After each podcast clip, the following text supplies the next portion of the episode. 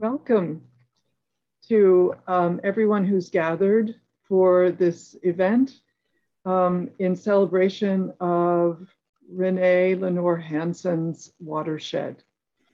Um, welcome, especially on this lovely fall Minnesota evening, October 6th.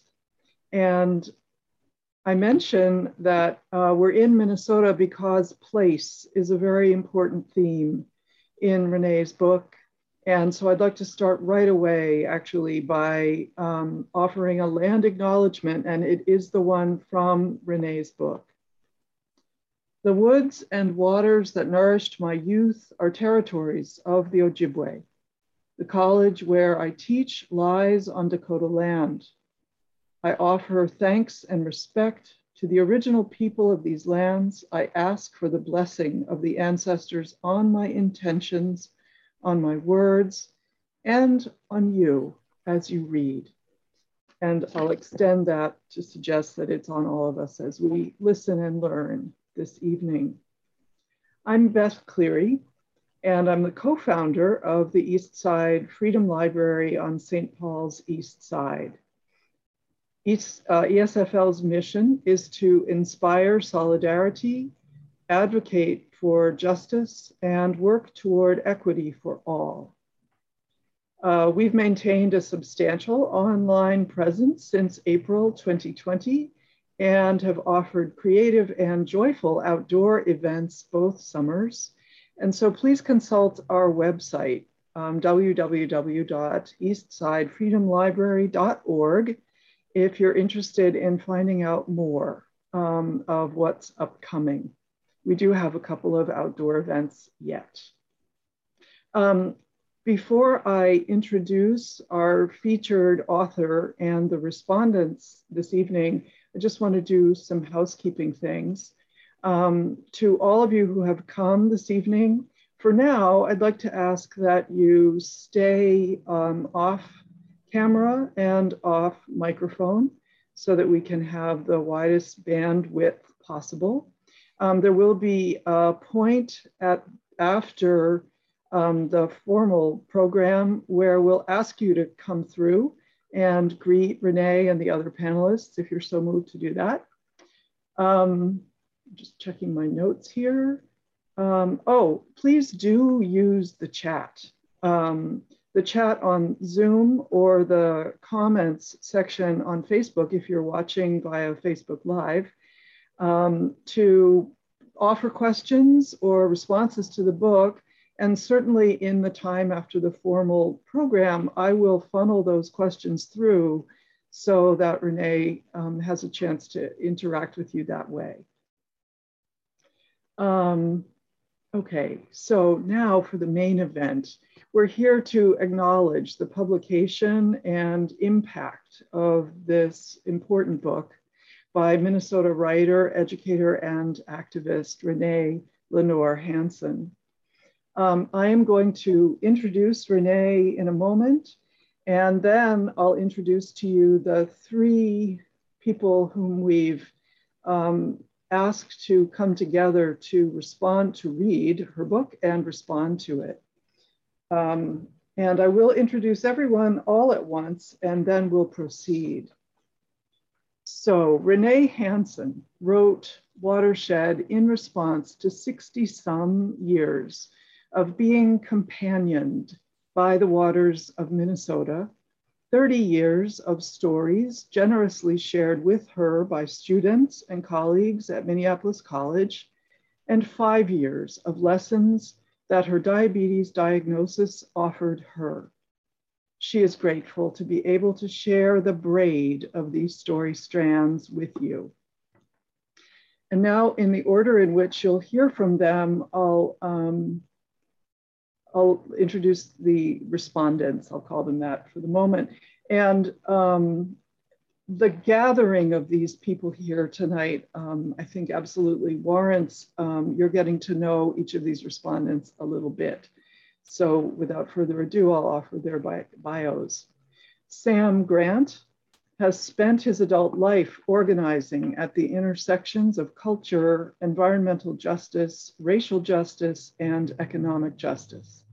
He has been on the faculty at Metro State University since 1990 and is currently transitioning from his leadership role at MN 350 into a leadership role at Rainbow Research. Sam had the pleasure of working at Minneapolis Community College with Renee Hanson many years ago.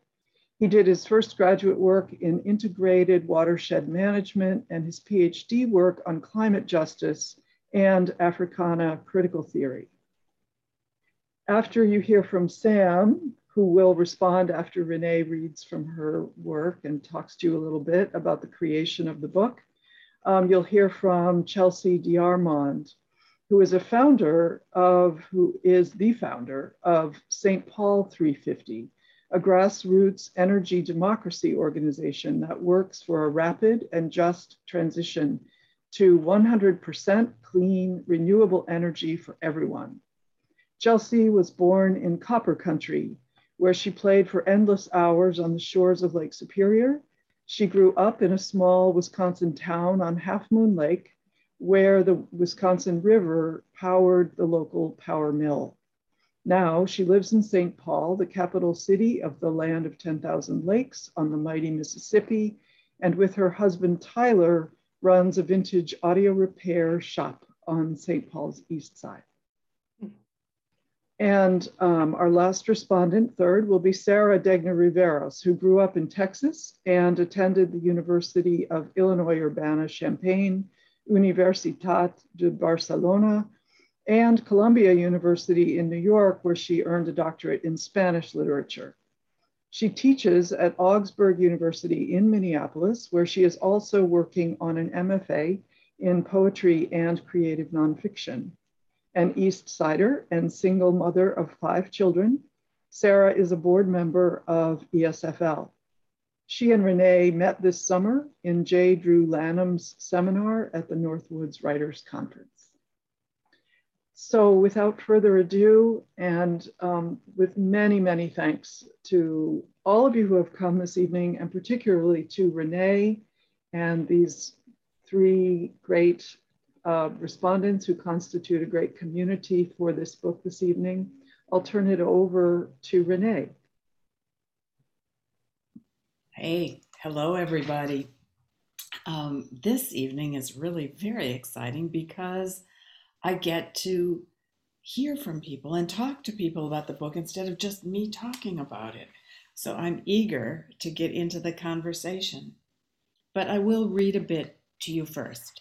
Um, Beth already explained the strands of the book. The one that I didn't put in is the strand of climate anguish. But that's kind of what runs through the whole thing. So we will get to that, I'm sure. Um, those who've read it recently have asked me to read, start with this little part, so I will. This is a story from the beginning. The book starts with the watersheds that, that I first was born into. I was born in Bemidji, grew up um, near the Boundary Waters on Birch Lake outside of Babbitt in the Kawishiwi River. Um, this is after I had my children. It's on page 34. I took my children back to the lake. We pushed down a path to the place where a spring gushes out under cedars to send its water winding through mossy, mushroom studded banks. We went to the V shaped trough that channels that water over logs, past rocks and eddying pools. My son pulled spruce twigs from a young trees and set them into the flow. As their pitch reacted against the water, they spun like tiny mad boats toward the lake. He laughed and pulled down another pitch boat. And I always have to stop here and say if you haven't sailed any pitch boats with your kids or with the child in you, do a little bit of it. However, Josiah, I said, ask the tree. See if it wants so many boughs broken. Trees don't talk, said my son. Ask anyway. I told him. He turned to the tree. His lips moved. He looked back at me. It said okay, he assured me, and ripped off yet another twig. The next time, he paused before reaching up. His lips moved again, and then he turned to me in dismay. Mom, he cried out, it said no. We walked to the end of the trough and watched the water spill into the lake. Um, if you read the book, you will come to know that there are times that I forgot to ask the trees or got into my adult mindset and thought that trees don't talk, as my son said at the beginning. Um, I ask you to talk to your own trees and see what you think. Do they talk? Somebody's at my door, but they went away. Okay, all fine. I think I am going to read this other section to you. Um, if that's a yes, I'm just going to do it before we go on. Last night, I was wondering what to read, and I was reading some articles in the New York Times about Mexico and about Iraq, and I was thinking of Bangladesh and what I can do about all of our lost, murdered, and um, disappeared relatives here in Minnesota as well as elsewhere. And uh, it's sometimes hard to remember the advice that I've come to and given. I'm going to read that part. Uh, this is a, a story. It's mostly one student, but it does have strands. This is not a student who I still knew when I wrote the book. So in that case, I've changed names and I've blended stories to um, make it feel, I think, all right. When winds no longer bring rain in reliable cycles to a land, humans take desperate action. It's page 51 if you want to look. Muna, a high school aged Somali American, sat quietly in her hijab in my writing class. For her introductory essay, she wove together examples of affronts she had suffered. Her youngest brother detained at the airport because immigration officials thought her mother too old to have birthed him. People crossing the street to avoid encountering her. Other students ignoring her presence in the lunchroom. Her later essay about a recent trip back to Mogadishu was more cheerful. She invited readers to walk arm in arm with her and her 18 year old cousin Halava through the streets, to eat dinner with the extended family, and to eavesdrop on the planning she and Halava did in their shared bed at night, dreaming together of the day when, finally, Halava could also come to the United States. But then Muna stopped attending class. After a week, I emailed and called. No response. Three weeks passed. Reluctantly, I submitted a last date of attendance form, initiating the process by which she would be withdrawn from the class. The next week, suddenly she was back. When I told her that she had missed so much class that she had been dropped from the roster, she looked up with fear in her face. We arranged to meet later in my office. Professor Hanson, could you close the door? she asked when she arrived. I did. I had to go back home for Halava's funeral, she said. And then at the airport, we were detained by a travel ban. We used up a week to get free. Her voice was almost a whisper.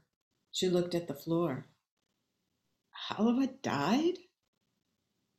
Muna looked up. She bought passage on a smuggler's boat. It sank. For a moment, we simply sat. I knew she was desperate to leave Somalia, Muna said. I didn't know she would try to escape that way. There was a long pause. I can't sleep thinking of her in the sea. She closed her eyes and seemed to stop breathing. The boat came from where? Tunisia? And the wave from where? The wind. Wind meets water. The water does not actually move, I've been told, only rises and falls. But when it crashes, the boat moves, seems to move, fiercely or quietly. and the people. You have to breathe, Muna, I said, for Halava. My aunt wailed so loudly when she first heard that I hid in my room, I was afraid. When I asked my sister, she wouldn't tell me what had happened. Then they told me. I didn't know what to do. My aunt has given away the other, no, my aunt has given up getting the other children here. She has thrown away her green card. You don't know what to do. I don't either. What would Halava want? I asked. Mona twisted the edge of her scarf into a narrow band. Finish school, she said. She wanted to come here for school. If I can get you back into class, will you finish? How? she asked. I didn't know, not for sure, but I made her a list. You do this. First, you rest and let yourself cry if crying comes, but maybe only for an hour at a time. All that time you remember to breathe, okay? For Halava. And then at the set times you pray. You do pray, right? After each time of prayer, you write for this class for 15 minutes. Set a timer and stop when it rings. Then you eat or walk or care for your body in whatever way it needs. Then you talk with someone who loves you. Then you start over again. Will you do that? She said she would try. I petitioned for her readmittance. She adopted my plan to cert her, suit her own rhythm and followed it. Stop to grieve, practice regular breathing, pray, write, care for body, talk to a friend. She finished the class. And now she is gone. I don't know where, but I think she'll finish her degree. When I think of Halava and the others crossing the sea in boats that are ready to sink, I too must remember to breathe. Peace to her, to Halava. Peace to her, to Muna. Peace to Halava's mother. May we who yet live be at peace. May we breathe and care for those who are gone and also for ourselves. I'm going to stop there and um, see what what what Sam has to say. So should I just dive in, Beth, or is some prompting you're, you're doing here? Just go right ahead. No, lovely. Thank you. Thank you. So Renee, thank you for your book. And thank you for reflecting on your journey mm-hmm. of 60 plus years in such an authentic, vulnerable, revealing, and inviting way. So as I read your book, I, it made me think about this notion of living an integral life based on truly honoring the deep values that make your life a life worth having. And I just want to say, I witnessed that in your story. And I witnessed it in knowing you as your colleague at Minneapolis Community College as well. And just for other people to reflect on this, I have a sense that because of your deep attunement and listening to and honoring nature throughout your life's course, you actually succeeded in embodying the lessons of working with nature and responding from this deeper integrity that too many human beings let go of in order to have a material life. So you chose something deeper than materials. You chose values and you lived your life as a life of values. And you've expressed that in so many ways in your story.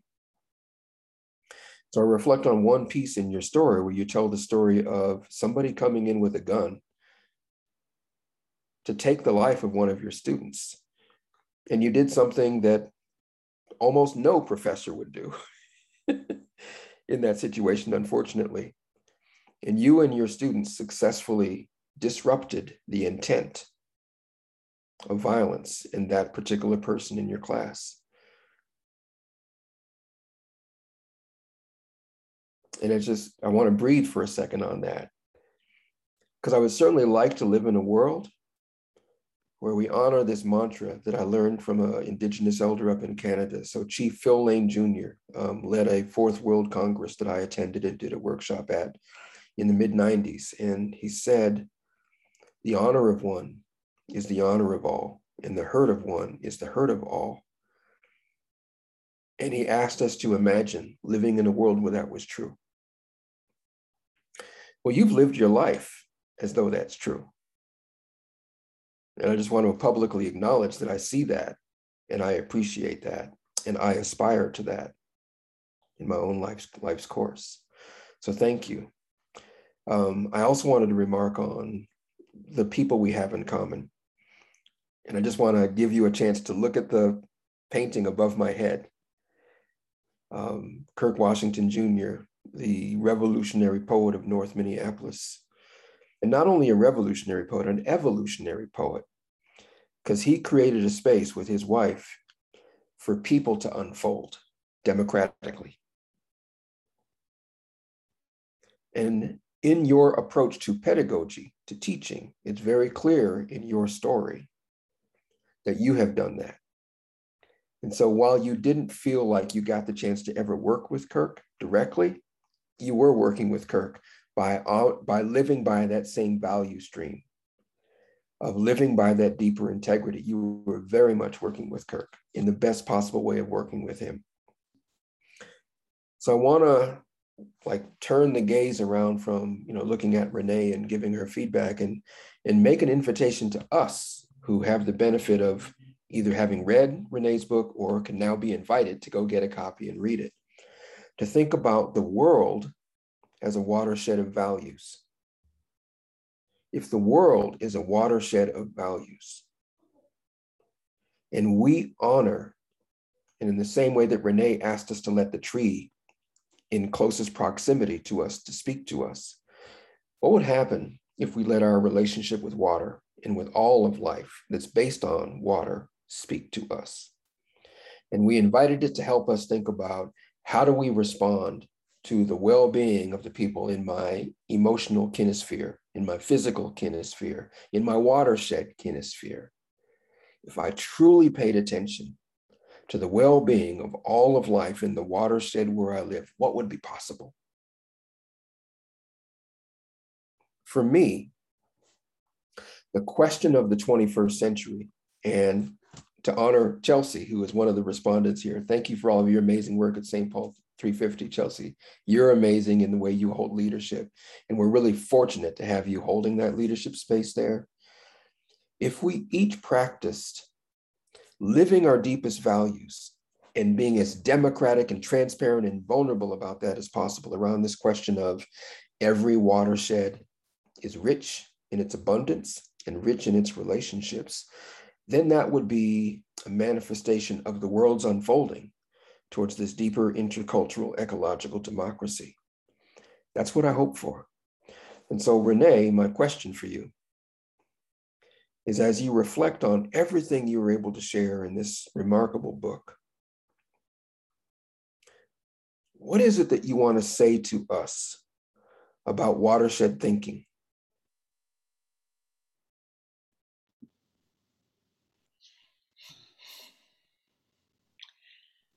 Sam, that's wonderful to have you talk, and thank you for bringing in Kirk. Um, yeah, I, I bow in respect to that. Um, what do I want in watershed thinking? That it's not about me, it's not about any of us individually. It's about each moment and all of the lives around us the plant lives, the bird lives, the soil lives. Um, I think we wouldn't have so much trouble with injustice and racism if we realized that it's not just humans that matter. Um, humans are a little part of it, and they're one part of it, but um, we need to let all of those voices speak. And I think I got really lucky mm. in that so many voices were willing to speak to me and then let me hear and let me pass on the messages. Um, I think we're conduits. Like we're we're we're vessels that the water flows through. Mhm. And all that we've touched, all that we've heard flows through us too. Part of it is to not mess with it too much ourselves, but to let the stories go through. Uh, you mentioned the gun incident in my classroom. I really don't know what would work in in such an instant. You know, you I think that was an ethics class and and we were practicing listening. And I I think y- you have to listen to not just the voices but the spirits of what comes to you. Um, we were fortunate, but we also worked together. And I, classrooms that become community in that way, where people know each other, then they can work as something together. They're not a, a set of um, individuals. Nothing is a set of individuals. We just pretend it is. And putting that pretense over our lives is what it, it makes big problems. But we really are all aflow together. I, I really did regret not getting to know Kirk more directly. Um, I always thought I had more time, Mhm. and I didn't. So uh, do it today, or or when the moment opens. And maybe I've gotten to know Kirk better this way, but I really wish you were with us. Thank you. And as an ancestor, he is. He's here Yeah, in the room right he is. now. So he's here. And he's in my consciousness more probably than he would have been. Yeah. Yeah. Thank you. hmm Thank you for this exchange, Sam and Renee, um, and for setting us off in, you know, the great um, vessel that's going to keep us moving through this conversation and these profound themes. Um, so let's shift now to Chelsea and that, uh, Sam, if you have other questions, come back around after or in the chat. And I'll remind everyone to use the chat um, to add to and amplify what's going on here. So Chelsea, thank you.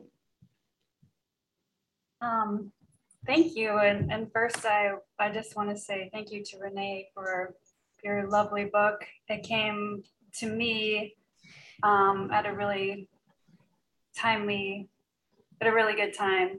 Um, and the thing that struck me immediately was just how you locate yourself in the watershed, which of course Sam has already talked about. Um, but there, I think there are a couple people here um, who are at our launch event when we started St. Paul 350, and that's how we located our our group too. Was at this convergence of the three continental watersheds here in Minnesota, and that's one of the unique things that a lot of people who live here don't know that um, all the water in our state flows out of our state.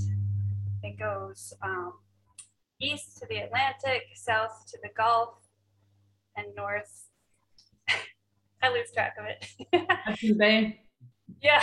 So, but the reason that was really um, a powerful thing for us collectively to recognize is because when we're facing the kinds of struggles we're facing right now, um, obviously with climate change, but also pandemic and um, um, police brutality, all of the things that are converging on us, um, it feels like as individuals, we're just a drop in such a huge bucket. Um, but collectively, here in Minnesota, being at, at this convergence of these watersheds, everything we do here flows out. And we know that the water carries our work with it. And so that was just, that's one way that we've grounded our group. And another way, um, especially, you know, when we were in lockdown because of COVID and um, curfews because of the racial justice uprising. Um, another way that we grounded ourselves as a group was focusing on our breath. And um, our breath is under attack in so many ways, but it's also what connects us all. And um, I love how you talk about it in your book. And these two things, breath and water, so fundamental to our existence and to our connection with each other, but yet they're invisible to us. And so I just, I loved how your story made those things visible. And I, I love the story um, with your son that you read, teaching your son to, um, to, to not just take from the earth, to not just take from a tree, but to seek consent. That's another thing that's been a big theme in our cultural existence right now is, is the theme of consent. And imagine if we applied that to each other with respect and to our world, and we taught our children um, to to respect our our planet and each other, um, and to I mean just it's just basic courtesy, asking permission and saying thank you, and um, learning names, and um, so I'm really glad that you read that part. Um, and I think about that even like like um, in our involvement with an organization like MN350. Um, one of the things that always sort of bothered me about that name is the 350. People people don't understand what that is, and it has to do with the um, the the like the carbon dioxide concentration in the atmosphere, which you actually do mention in your book. But it was in the 70s when you were paying started paying attention to it. Um, but it's a really sort of egg-headed number, and um, at the time, I think when when Bill McKibben came up with the name 350, the idea was if people just understood the science, then we would take, you know, we would make changes, and that's what we needed was this information. We needed to hear from scientists. We needed to believe them, and as soon as that happened, we'd change. Well, it's not really working that way. Um, and so the part of the name that I do like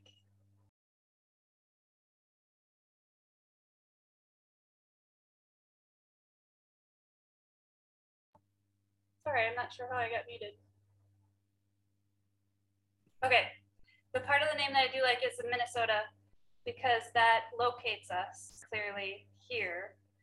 And the name comes from the Dakota people and Mini is water, soda is the skies, the, the clouds. And that's the water and the air that we know, that you, that you write about so eloquently in your story, and that we know um, we need to be seeing and valuing.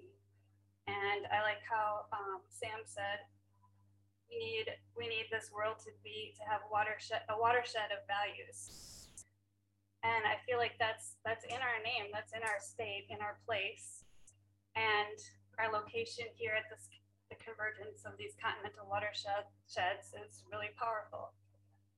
Um, and even though we're just individuals, um, your your book is a great example of how our our lives um, can really be powerful in these moments when it's it's so necessary, like the example of your classroom when the the person came in with a gun.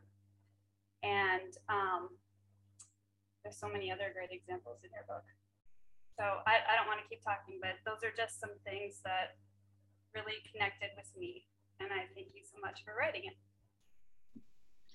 Thank you for that. Um, a weird thing about writing a book that is not as great as teaching is that there's nobody else there when you're writing it, you know? And connection. Eh, we are all in this together. So uh, that's why there's a lot of white space in the book. I often told my students, you, a book, you've never read a book if you haven't written on it. It needs, you need to make it yours. It should be a conversation between you and whoever wrote the book and then you and the other people who read the book. That's that's the point of it. We write only because we can't talk to everybody and because we're going to pass on one day and some of the things we have to say might retain worth for a while. Um, but we write for that conversation. So i love your hearing from you chelsea on that and the, the thing about the waters and the Minnesota waters, we need to be talking about that. Many people don't know that. And we also need to become, I'm going to use the term indigenous in a small i. We need to recognize our indigeneity to the earth. And whichever place of earth we land on right now, we need to come to know. And we need to it, welcome others to come to know this too.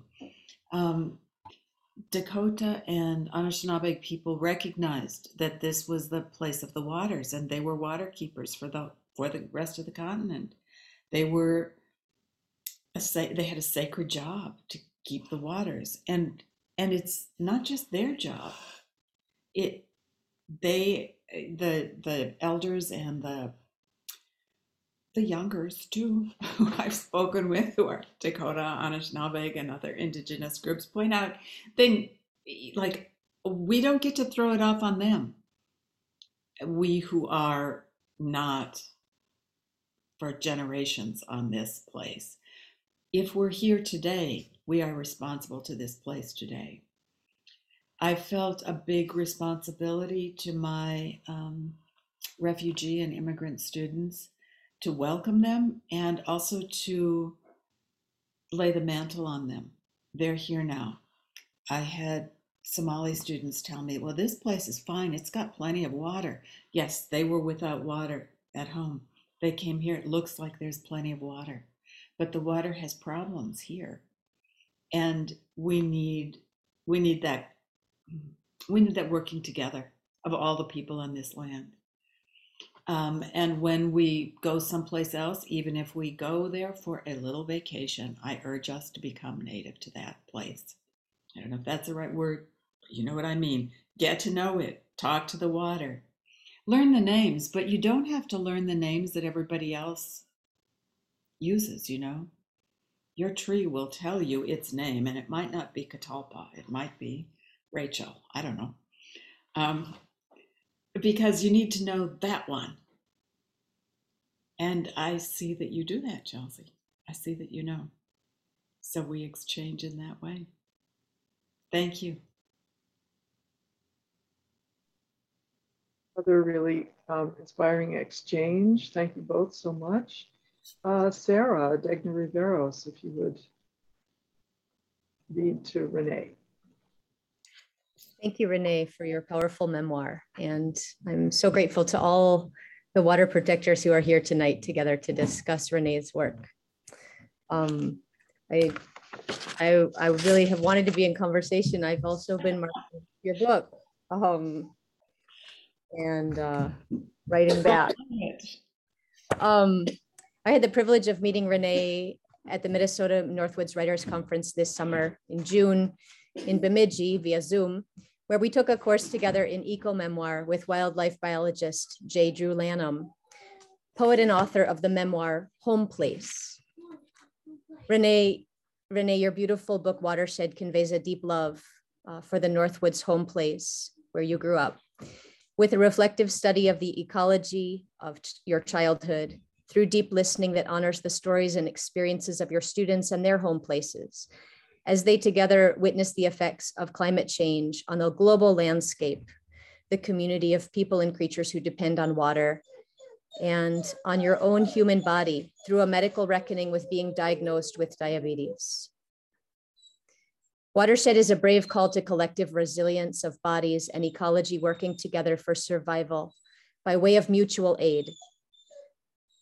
Attuned to our needs of symbiotic caregiving that interweaves wildflower childhood stories of foraging for blueberries, rose hips, strawberries, and making wintergreen tea with brave all girl overnight canoe trips with school friends.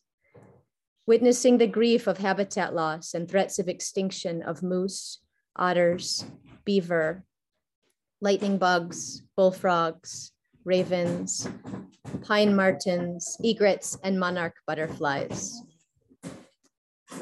Renee, you trace uh, your lived experience from the land around Lake Bemidji through a migratory outdoor childhood, eventually becoming a professor of global studies, writing, and ecofeminism at Minneapolis College. You can hear my dog Jade, who wants to be free right now. She will be free in five minutes. Oh, she's free now. All right.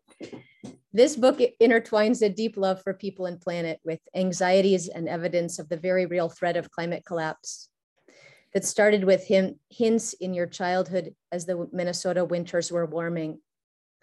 And eventually, through conversations with international college students exploring the root causes and effects of drought in Somalia and drought in central Mexico. So, so timely for us here as we grapple with this summer's drought here in Minnesota grief about sinkholes in the Russian tundra, and politics around the Nile River and the sur surrounding countries that your students' families call home. So many stories. Drawing resilience from the vulnerable inter interdependence of deer, bees, walleye, bears, foxes, loons, mallards, dragonflies, spiders, chipmunks, and otters you weave in statistics that would be more painfully terrifying were they not couched in the gentle song of praise for wildlife in your storytelling. Today, we have half as many wild animals on the earth as in 1970. And I quote from page 60 97% of the mass of land animals is made up of humans and our pets and our livestock. Only 3% of our moving companions are wild. End quote. Intercalated poems that initiate each chapter of your book offer wise, gentle, motherly, manageable to do lists for how to care for ourselves and live in a right way on a hurting planet. Sometimes it's in poetry that we can hear traumatic things in small, lyrical, approachable pieces. Renee, I wondered if you would be willing to read to us from your poem, Come to Know, on page 133. Of course, Sarah. And I love your writing. It was great to write with you this summer. Come to know. Commit to one restraint. Perhaps hang your laundry to dry, give up air flight, Stop eating cows. Walk when you could drive. Learn to cook. Listen with a welcoming face so you come to know your neighbors, those who are differently abled and differently clothed and differently aged and differently cultured. After you have made your commitment, record each day how you do. Notice your patterns for keeping or dropping your commitment. After a week, recycle the paper. Then get to know a tree over time, personally.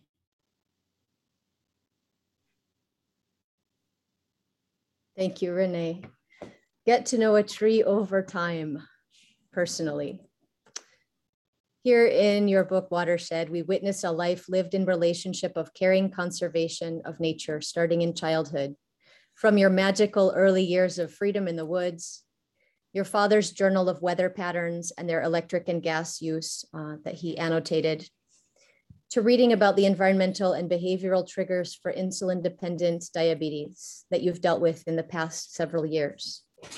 This is a book of personal accounting and public witness to ways we are interdependent across species, language, creed, and home place. Amidst the distress of environmental crisis and living with illness, you are hopeful. With your students' courage to apply knowledge to environmental justice issues in their home neighborhoods and hope in regenerative agriculture, Renee, you draw extraordinary eco-connectedness between the waterways, rivers, and trees in Minnesota, Somalia, Yemen, Ethiopia, Senegal, the Congo, Mongolia, Vietnam, Bangladesh, and Russia, with the river of life inside your own body, as your blood sugar levels depend on injected insulin to nourish yourselves. As a mother of teenagers whose father is also type 1 diabetic, I really devoured the sections of the book that address access issues and medical injustice across the globe, that reassure us that we can do something to protect and heal ourselves and one another, that access to medical care is justice and our global birthright. I wanted to ask you, Renee, to speak to us more about what action we can do to protect our bodies and the earth. As a mom, I was grateful to read ways that the normalization of breastfeeding our children and preserving the mother infant togetherness for months after birth is a sacred health protection. I was encouraged by your advice to let kids play in the dirt and be dirty and raise pets and farm animals. Renee, you justify our hippie lifestyle. That even as a single mother, there are small, joyful things we can do to live in harmony and healing within the waterways and homelands of our Mother Earth.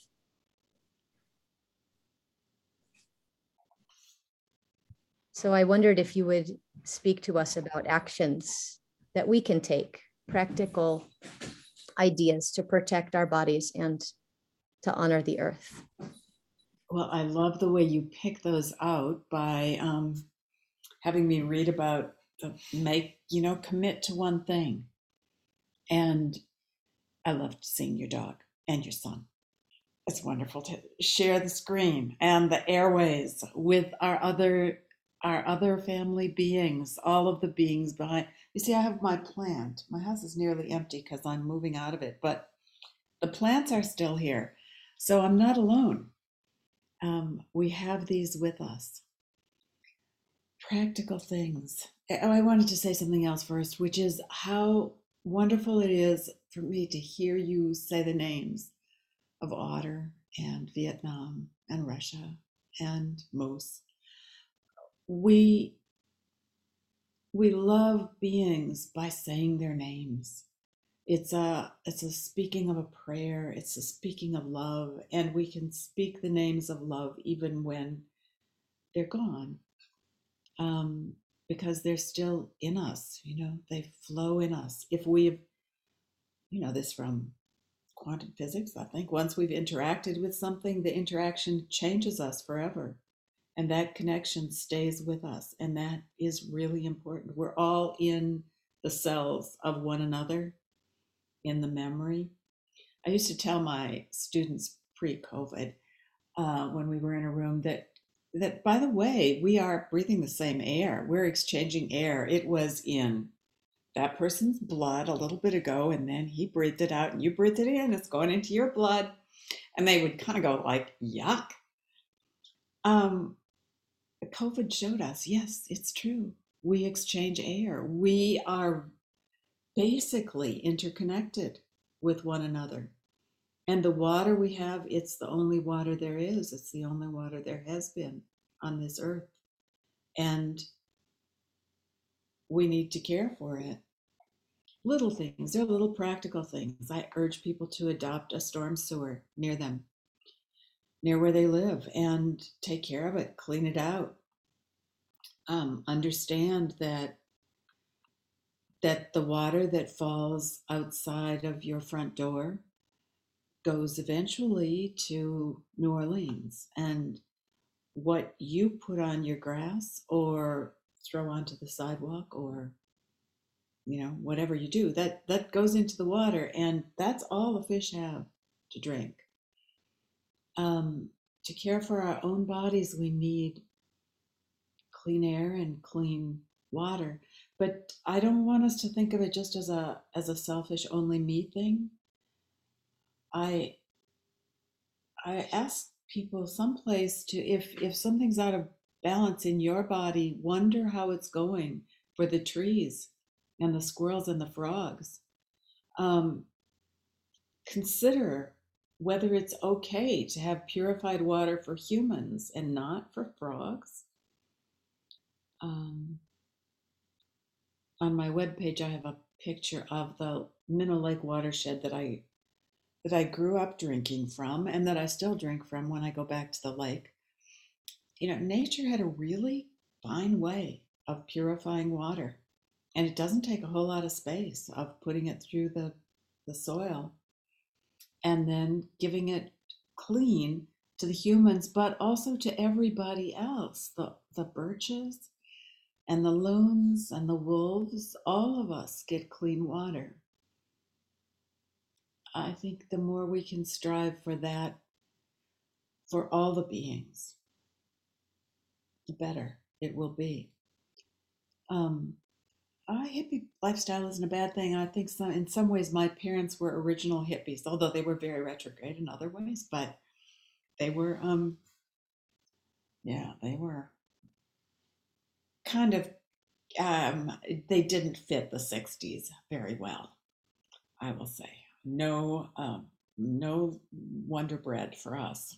No, it was grind your own wheat make your own bread, churn your own butter. And it was lovely in many ways. And I think many of us need to learn those kinds of skills. Learn the skills that, that you might need.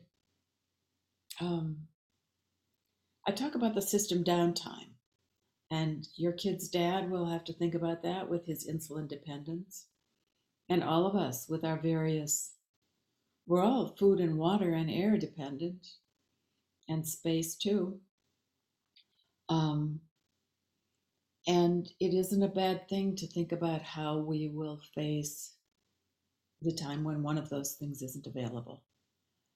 Um, what can you do? I learned what I can do to preserve my insulin longer and how I can get by for a little while without insulin. I love Sarah the way you're ready, you're able to read so many layers of the book. And um, it's been a delight to have other diabetics come to me and say, oh, now I get to admit this to you. And I, I want to point out that type 2 people are more um, environmentally and genetically predisposed to their diabetes even than many type 1 people are. And this, uh, one of the oh, I'm going on and on here, but I have many great privileges that have, that let me write this book. One of them is being type 1 because almost no one blames me for being diabetic. And people blame, I'm afraid, type 2 people for being diabetic. And it is not fair and don't do it. it makes me very crabby. And that's part of what why I decided to speak really publicly about diabetes because um, I didn't know that there were many diabetics in my family because everybody thought it was their fault. I thought it was their fault too. I thought they just ate too much sugar. I had all kinds of faulty conceptions about this, and um, and it is it is not fair to blame people for their diseases. It's not useful either, but it it doesn't help. Um, I think talking about, talking when it's safe about our physical challenges and the challenges of the earth around us is one good thing we can do with each other. Honesty about this and especially honesty with um, how bleak it feels sometimes. Uh, you can't say that every place, but in this group, I think we can say that sometimes feels pretty bleak. My generation, my friends, my relatives are facing personal, well, we're all facing personal mortality, but my generation is facing it in a, a lot of very immediate ways. And um, And that wouldn't be so bad if we weren't facing planetary mortality. So, all the effort we can put toward moving on life instead of individual life. Our individual lives are worthy as long as they're worthy, and we have to each have decision making power over that, I think. I don't know, Sarah, if I'm answering your question at all. I'm I'm writing as fast as I can, Renee. It's all recorded, remember? Yes, I know, but I listen with my, with my hands. You do. I loved, um, there's an assignment in here on page fifty, well, I wrote it in the book on page fifty-four, but I think you asked us to write, um, what we would do. Uh, what would we do in the case of crisis? And to just think through, and I, I so appreciated the way that you, you did that, um, in, in your memoir, thinking through crisis situations in, in light of students' experiences in your in your classroom of how um, water crises, I don't speak well without a script, how drought led to armed conflict. And how we prepare ourselves ahead of time for whatever may come by um, thinking and planning and building community and practicing mutual aid and and being in collectives so that we are ready to um, remain in community and remain and, and live as people of peace.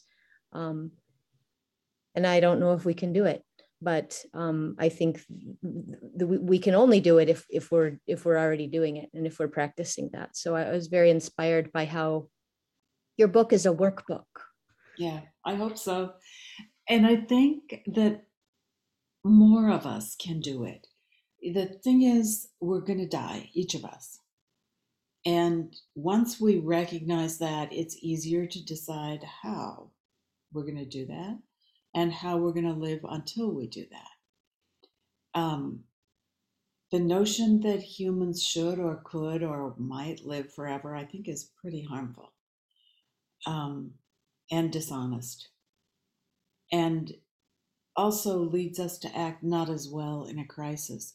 After the gunman incident in my classroom, what, what we discovered were that the students who had thought that something like this might happen actually all responded in they responded in different ways but they all could respect themselves for how they responded the ones who had never considered it or who who just simply froze um, were the ones who had the hardest time afterwards but I bet that the next thing that happened, they did better because we talked about it a lot after that. And they all thought about what they wished they had done or what they might do next time.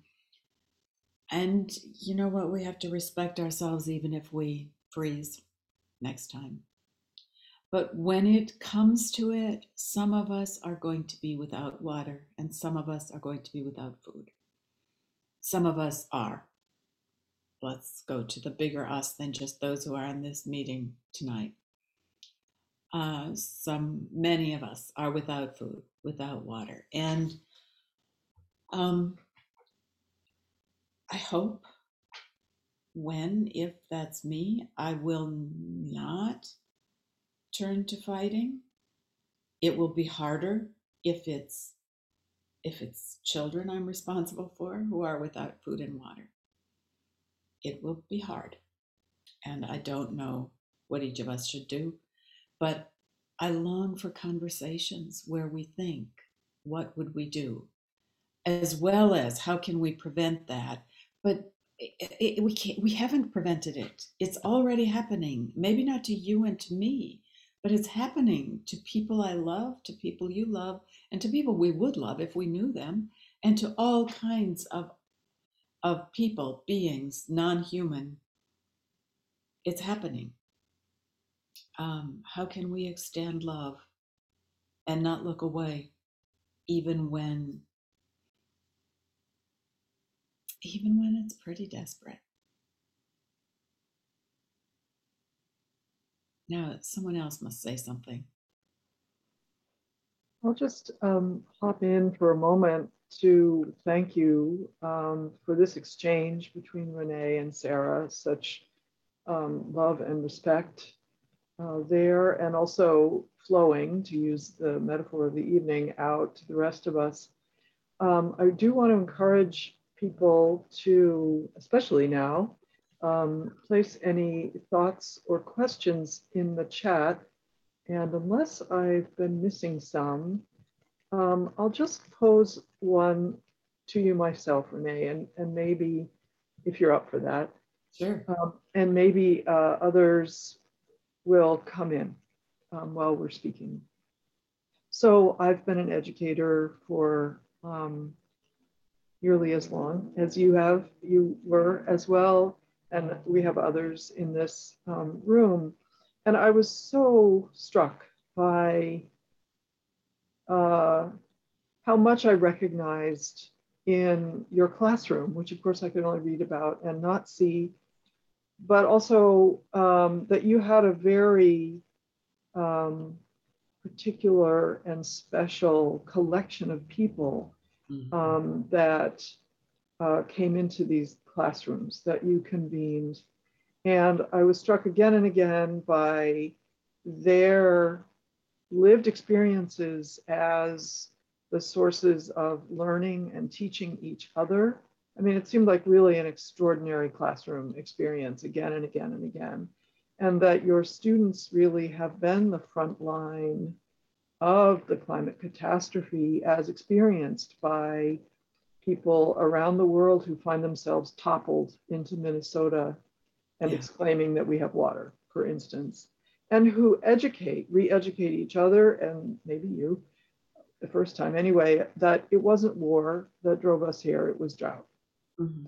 So, for those in the larger room here tonight who haven't um, yet had the opportunity of reading your book, um, could you reflect more on your uh, work as an educator and how the convergence of your educating these particular frontline students and perhaps even your own health crisis, like somehow that that all came together in the same moment? If that's of interest, go ahead. But otherwise, reflecting on teaching is quite enough.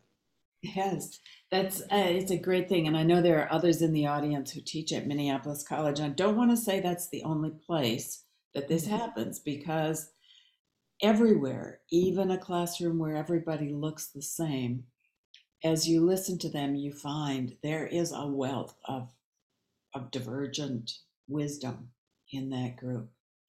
Um, but the Minneapolis College students did teach me an incredible amount because they know so much that I didn't, don't know.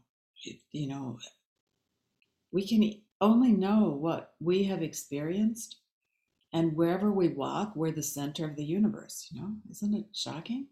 Um, I only see what's in front of my eyes, and I only hear what's available to my ears. And if I read it, then I've read that, but that's all. I think that um,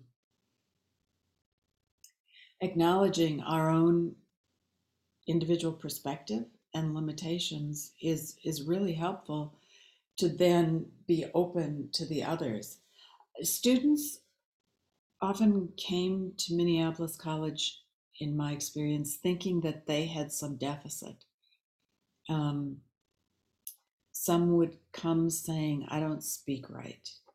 And we, my colleagues and I would often ask, Well, but I understand you. And you understand the next person. You speak great.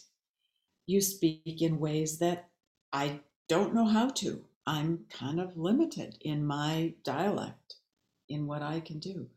And in that way, we begin to broaden. And I am so um, blessed forever by the generosity of my students to let me in on some of the things that they knew that I don't know. Um, I think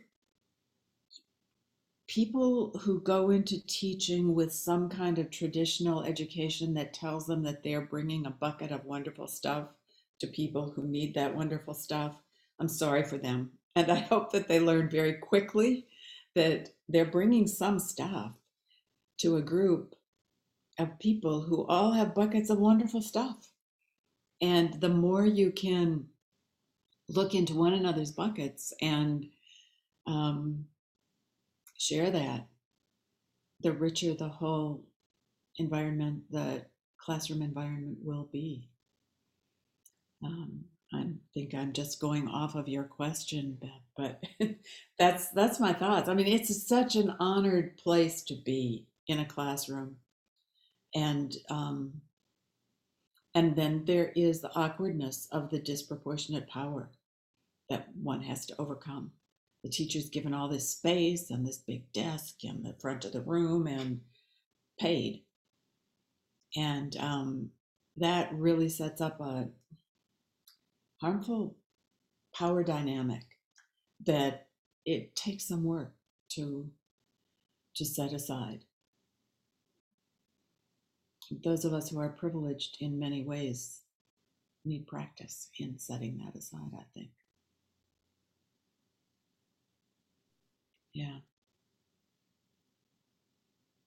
Your Yeah. mention, go ahead. Yeah, I was reading some of the things Sarah had just written into the chat about the way.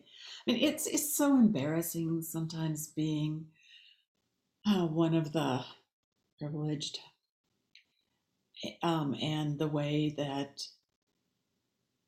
um, people come to this country. Often, my students came not realizing that this is that the power dynamics in this land had harmed their homeland and that's why they were here.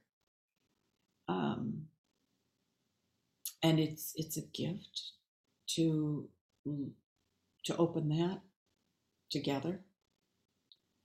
Um, yeah, you were going to say something.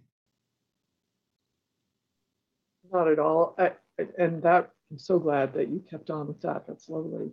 Um, you just mentioned the a power differential, and that made me remember uh, Chelsea talking about the power that each of us can have in in what we do in this life, which is not to say that, and I'm sure you didn't mean this at all, Chelsea, that we go out in the streets and raise our voices and yell. I mean, there's lots of ways of having power and knowing that, you know, you deserve to live here as long as you choose to, as your book suggests, we might contemplate is an option.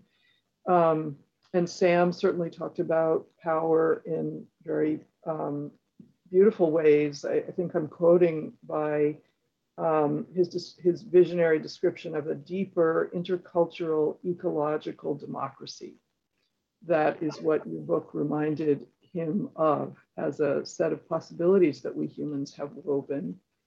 Um, and then um, Sarah's reflection back to you of these, uh, the ways that the book is at once very um, easily paced. I mean, given the gravity and the power of what you bring together in the book, um, there's ways that I can breathe as I read through the book, even though, as she reminded us in her own essay response, love letter to your book, um, there are so many places and details and catastrophes and personal um, things to overcome in the book. So I guess I'm meaning to stir together here some um, recent comments in this very evening to do with power and um, and to ask you to reflect um, on what we might conventionally think of as its opposite, which is tenderness, um, because that's a real thread in the book as well. And tenderness can also be power, of course. But tenderness and a kind of enforced introversion and focus on one's own survival, which you've had a very intimate experience of. It sounds toward the end of the book like you've gotten more even keel with it. But at first, it really knocked you over, Yeah. um, as you described. So that's just a, a collection of uh, reflections on what people have said and also on what you've been sharing. Perhaps to give you the last word. Yeah. And y'all just heard my insulin pump beeping. I never managed to turn off the sound when I, I it doesn't ever tell me when it's going to beep. So that's how it goes. Um, one thing I've thought of as you're speaking is uh, something that consoles me sometimes, which is that life brought us here. somehow life decided or did or uh, made us um, whatever you think life is, whatever, however, you know, we didn't, I, I didn't decide, humans didn't decide to be here. Life brought us. And so we can be a little humble about that too. It's not just that we've ruined everything. Maybe it ruined everything by bringing us. I don't know. But, um, and I don't know if there's a purpose, but we can choose how how what our attitude toward that is and how we're going to use the teaspoon of power we each have um, we do we we can do things. We get to talk to each other this way which is pretty wonderfully incredible.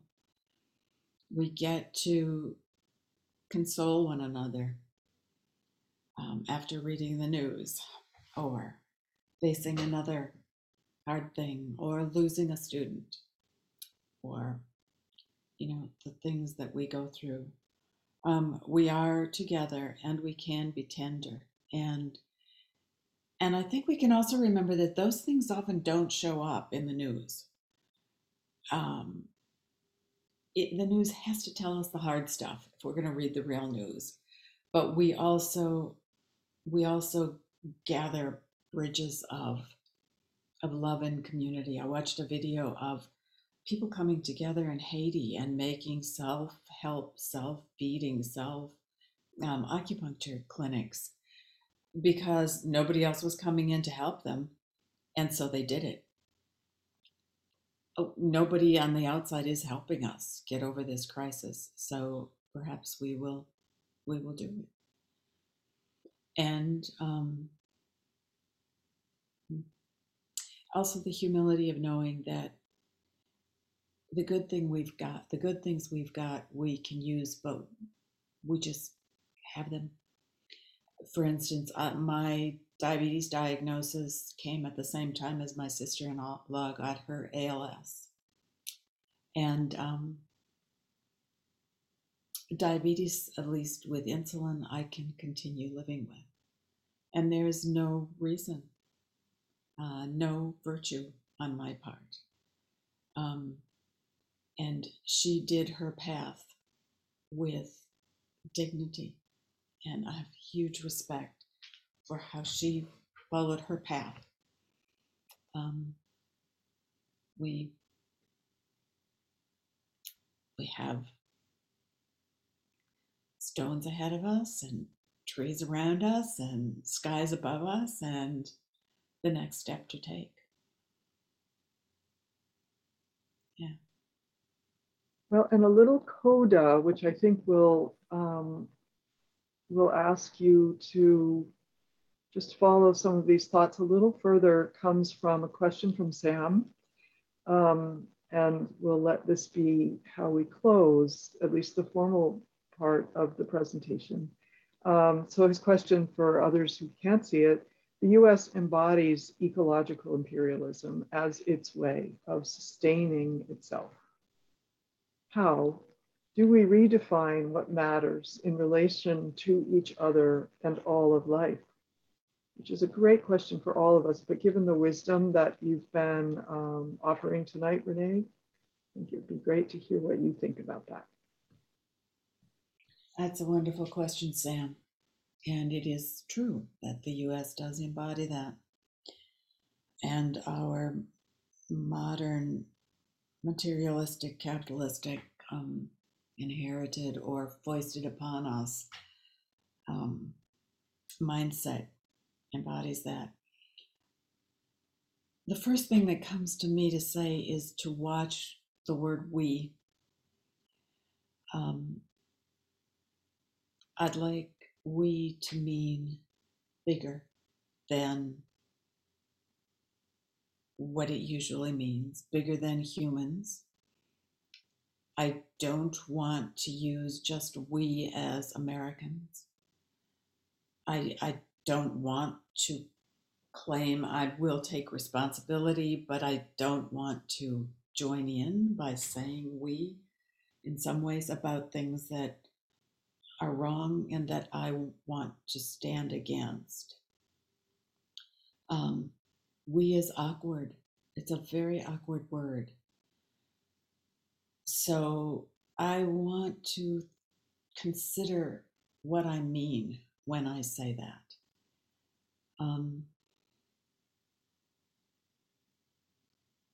I can ask you how how can I work with each of you? How do I speak with you right now? This is the moment that we have, all of us, whatever we are, 18 now together. Um, how do we do this? And we're not just 18, of course, we are all of our multiple myriad internal beings and all of our around us beings. Um, I don't know that there's there's a way of a sentence that I can make, but there is an attitude, perhaps, of openness and of looking for way. Sam, I'd like to hear what you think, what you would say. Well, Renee, I think of as I listen to you that song, which people in your generation and mine know. One is the loneliest number. yes. Younger kids maybe have never heard it, but I think of I as one of the most violent constructs. And it's a basis of Western civilization is individualism and rationalism. And these two things, as they collide, they erode the basis of our existence, which is relationship. So as I think about we, and you know, I love that you know Beth has it right there as a poster on her wall in front of her books. Yeah. Um, when my students of the current generation of young people in their eight in their late teens and 20s really pushed us to think about pronouns. Yes, yes. I initially rebelled against it because my pronoun was we. And they said, no, you have to say he or they or you know some mm-hmm. approximation that says, well, okay, I'll start with he, but then I'll include they and I'll end with we. Like because at the end of the day, I am because we are. And I think all of us have spoken to that in some way. I think that we live in an individualist society, which feeds imperialism and colonialism, because it's all about materialism. You live by consuming. And I imagine that part of the work of the next decade is unraveling the ways we've been conditioned to divide ourselves from each other, which happens through a healing process. Mm-hmm. And it came up in the comments of one of my colleagues here and, and in your own comments grieving. Yeah. Um, I think Beth talked about tenderness. Mm-hmm. If we're afraid to cry,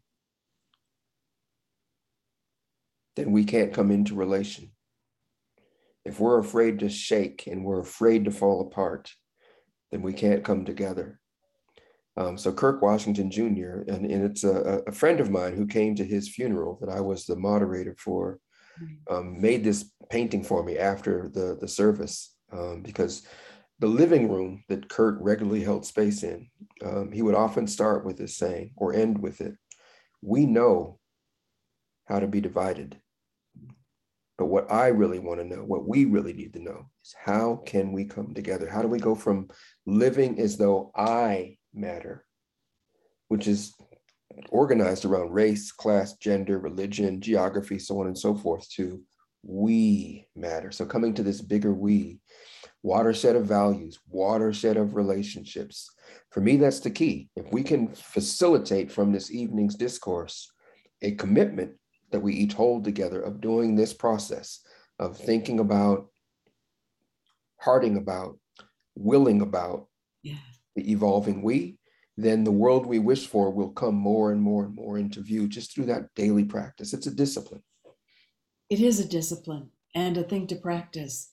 I think if we also recognize that we are we's, each body, you know, my beta cells died so I'm a little bit smaller we, except that now I'm a we with my pump that is replacing them. But I am a conglomeration. So I'm definitely a they. I get it and I will accept this like which pronoun, but I have always felt very they-ish. And I I like your coming to we-ish. Um, yes. And more maybe, maybe that's your next book, Renee, coming to we-ish. coming to we-ish. That's a nice one, yes. yeah. Well, let's all come to we-ish. and uh, I really am so moved by um, the the entirety of this conversation, and and especially in where uh, Renee and Sam you're you're bringing us um, at the end here. And I'm going to invite um, my colleague Carla to wrap up the formal recording of the presentation